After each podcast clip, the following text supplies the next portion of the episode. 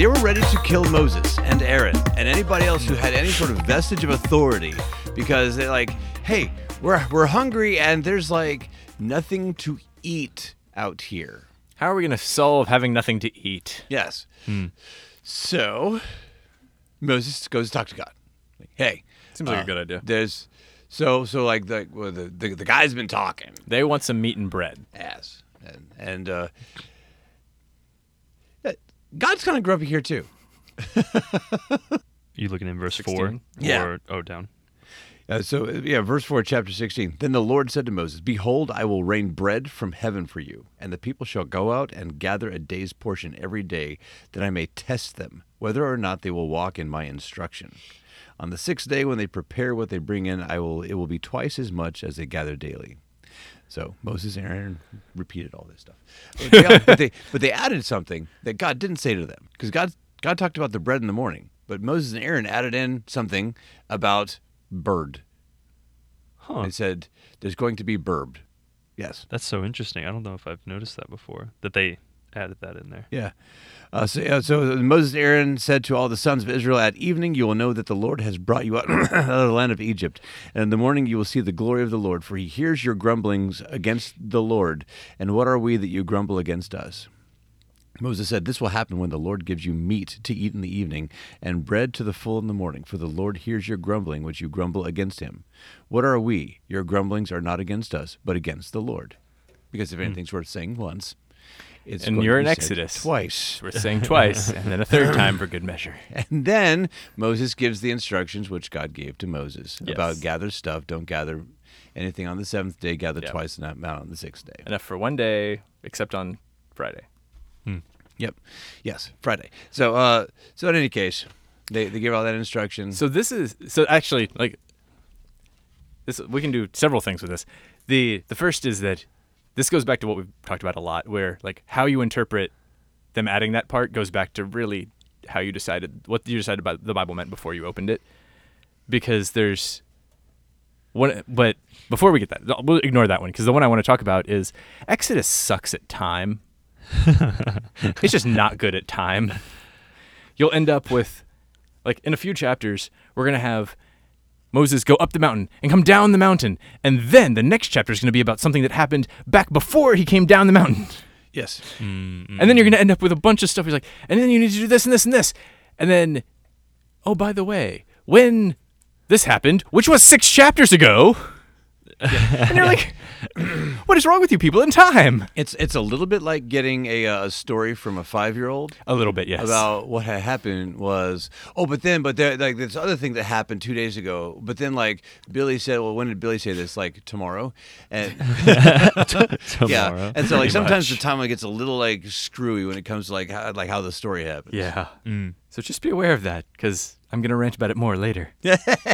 nice. All right. So, um, but uh, but they uh, they they go for it, and um, it turns out some of the people didn't listen about the only pick up as much as you can eat today, and so when they woke up the next day, um, everything they'd picked up for the next day.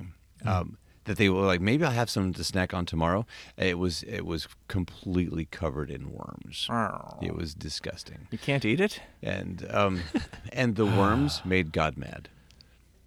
And As they generally do. yeah, I like worms make us all mad, but the the worms uh, made made God mad, and so um so here in verse twenty eight in chapter sixteen, this actually talks about like when they they they failed. Some people failed to collect enough for the Sabbath day, and so they went out on the Sabbath day and found that there wasn't anything on the ground, and so uh, and so like oh oh you meant that when you said Which is funny because the first test is, are you going to trust me and only get enough for today? yes And then they back that right up with, except on Friday, then get, get then get two days. It's like, but but every other day it rots when I do that. right What? yeah, yeah, it's yeah, it's a, it's a. Uh, he he said it right at the very beginning. This is going to be a test to see if you listen to my instructions. and remember, we keep talking about this. Test is not just God screwing with you; it's a chance for you to show that you're paying attention. Know, verse twenty eight, it says, "Then the Lord said to Moses, How long do you refuse to keep my commandments and my instructions?" See, the Lord has given Mm. you the Sabbath. Therefore, he gives you bread for two days on the sixth day.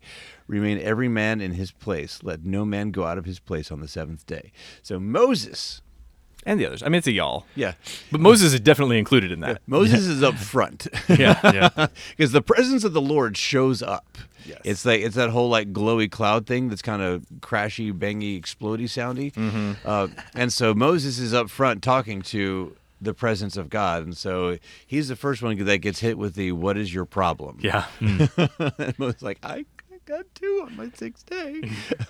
I told them everything I was supposed to tell them.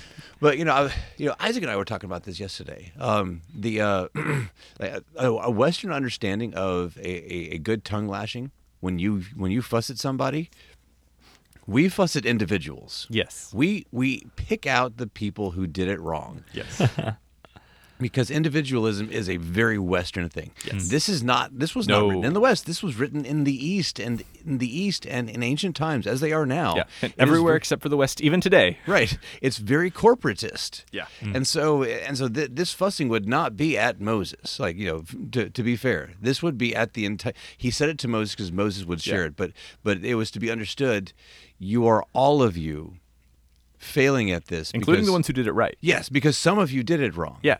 And so you all of you have to do this right. And if you all of you don't do this right, then you have all of you failed. Yeah. And so uh, and so it is uh, and so like the value of shame here is like corporately is actually valuable because it brings whole groups up. The value of shame individually is very destructive. Yeah. Well, another thing it brings out to me is that Moses is definitely included in this. And he is front and center because he is the representative of all the people, right? Not hmm. because it's him specifically, but because he represents the whole group. And like you just said, the whole group is who's getting tongue lashing. It's like, but like here, and then with the tabernacle, and then in Leviticus, like we're going to see hmm. being God's guy is not a good place to be. Right, yeah. Like it's, it's like being the guy who runs a nuclear reactor. It's like, yeah, you have tons of power, but dude, you are right next to the danger. Yeah. Great power comes great. Going to move over to Isaac here. Yeah, I was like, Isaac, you've uh, you've actually spent time outside of America, Mm. uh, doing doing some mission stuff. Uh, have you have you ever noticed the uh, the the more corporatist um, uh, cultures in any of the countries that you've spent time in, as far as like yeah. a, a group of people owning um, a situation? Um, ma- a lot of the countries that I've been in to do missions specifically, or like be like work in a church or something like that, um, was mostly still Western ideal. So that would be like I, I spent time in the UK, Mhm. and so that would be definitely Western uh, thinking and that kind of stuff. Um, but I have some very good friends that spent time in China as as missionaries, and they would talk about how very much so. That is a it's a community thing and not just like your country but also like my neighborhood. Like where these people that i live around? Yeah. um we we we look out for one another. We look out we pr- we protect the innocent like the the kids and the women that are in our community uh, because that's our communal responsibility Yes. to do that. Um and so i think and then along with that right will come when you don't uphold that and you don't fulfill that responsibility then oh our community we failed Yeah. all of us Yep. yeah Yeah, for I- sure I, read a I read a book once. Where it talked about like um, somewhere in the uh, in the Indonesia. yeah, Indonesia. You you know exactly what I'm I know talking about. exactly where you're You going. read that book too, haven't you? Where they they said like uh, uh, when when two uh, people are courting, Hmm. it is the responsibility of the community to uh, to uh, to uh, go with them. Mm. Yeah. and to to be along with them because if you leave them alone if they do something that just comes naturally to a young man and a young woman it is not the shame is not on them because they just acted naturally they just did what what what two people do and so they, but it's the mm. it's the, the the shame is held by the community Yeah. Yeah. misreading scripture with western eyes is that Yep. what it is yeah okay that's the name of the book yeah okay that's, that's cool. what i was Yeah, trying to yeah. talk about last night yeah yeah It's a good book. You should read it if Oh, you haven't. it's it, it is so good to unwesternize your your approach to scripture. Yeah. um, And yeah, I, I just thought this was interesting. Even in chapter 15, we get this. Well, so, so, I think you're going to see things in both these chapters that are common um, and reoccurs so much in especially the Old Testament of God saying, "These are my. This is my law. These are my commands. If you obey them, there's going to be so much blessing for you, and it's going to go well with you. Um, but if you don't, there's consequences for that, and you're going to experience that. So even in chapter 15, after he does the uh, He, he, he makes the water sweet. He provides for them. Um, and then in verse 26, he says, He said, If you will carefully obey the Lord your God, do what is right in his sight, and pay attention to his commands, and keep all his statutes, I will not inflict any illness on you that I inflicted on the Egyptians, for I am the Lord who heals you. It's really cool. The Lord who heals. That's awesome. Um, but he told them that beforehand, and then he goes and gives them these these instructions on like even down to the food that you eat. This very specific instruction down to your daily prov- provision. Will you still obey me and trust me? And then they don't, and so they learn. Um, they learn and they kind of keep falling, and you will see that all throughout. I think the Old Testament of them learning how to trust God. So I had some fun blowing the minds of my VBS people when I asked them if they understood what the word manna means. Hmm. and they're like, it's like magic, right? Because like they they've played enough like fantasy games. that, like that's that's like the the thing that empowers your magical. Tap three colorless mana for this. Yeah. Exactly. Yeah. like no, it's like magic. I was like, no, Ma- manna means. what is What? this? because they walked out and they saw like the dew disappeared and where the dew had been, that's where the bread showed up. And they're like, what is this?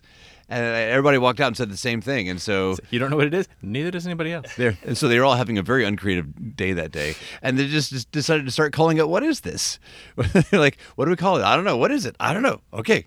Who's on first? Yeah, let's go have some more. What is this?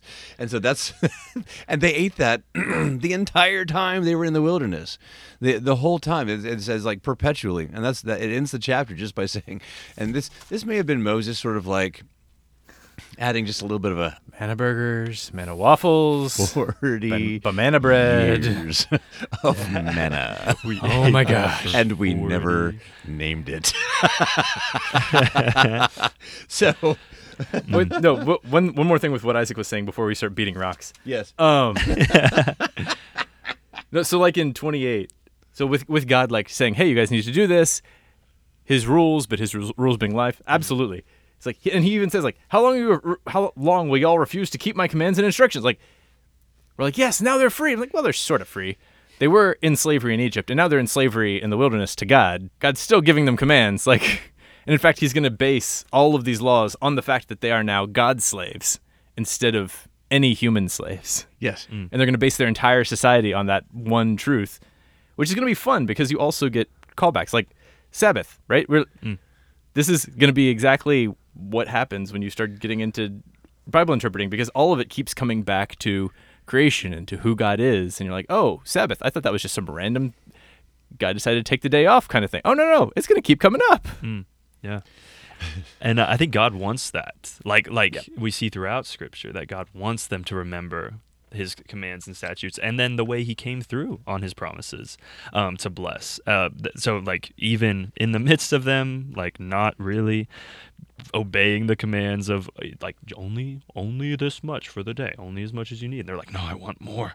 But uh, he he tells Moses, he's like, "No, no, go gather some, put it in this like two quarts, put it in this jar, and you're to you're to keep this." And he says, "For the coming generation so that they can look back and be like, "Oh, snap. Like this is how God provided for us. This is our God. He provides. He does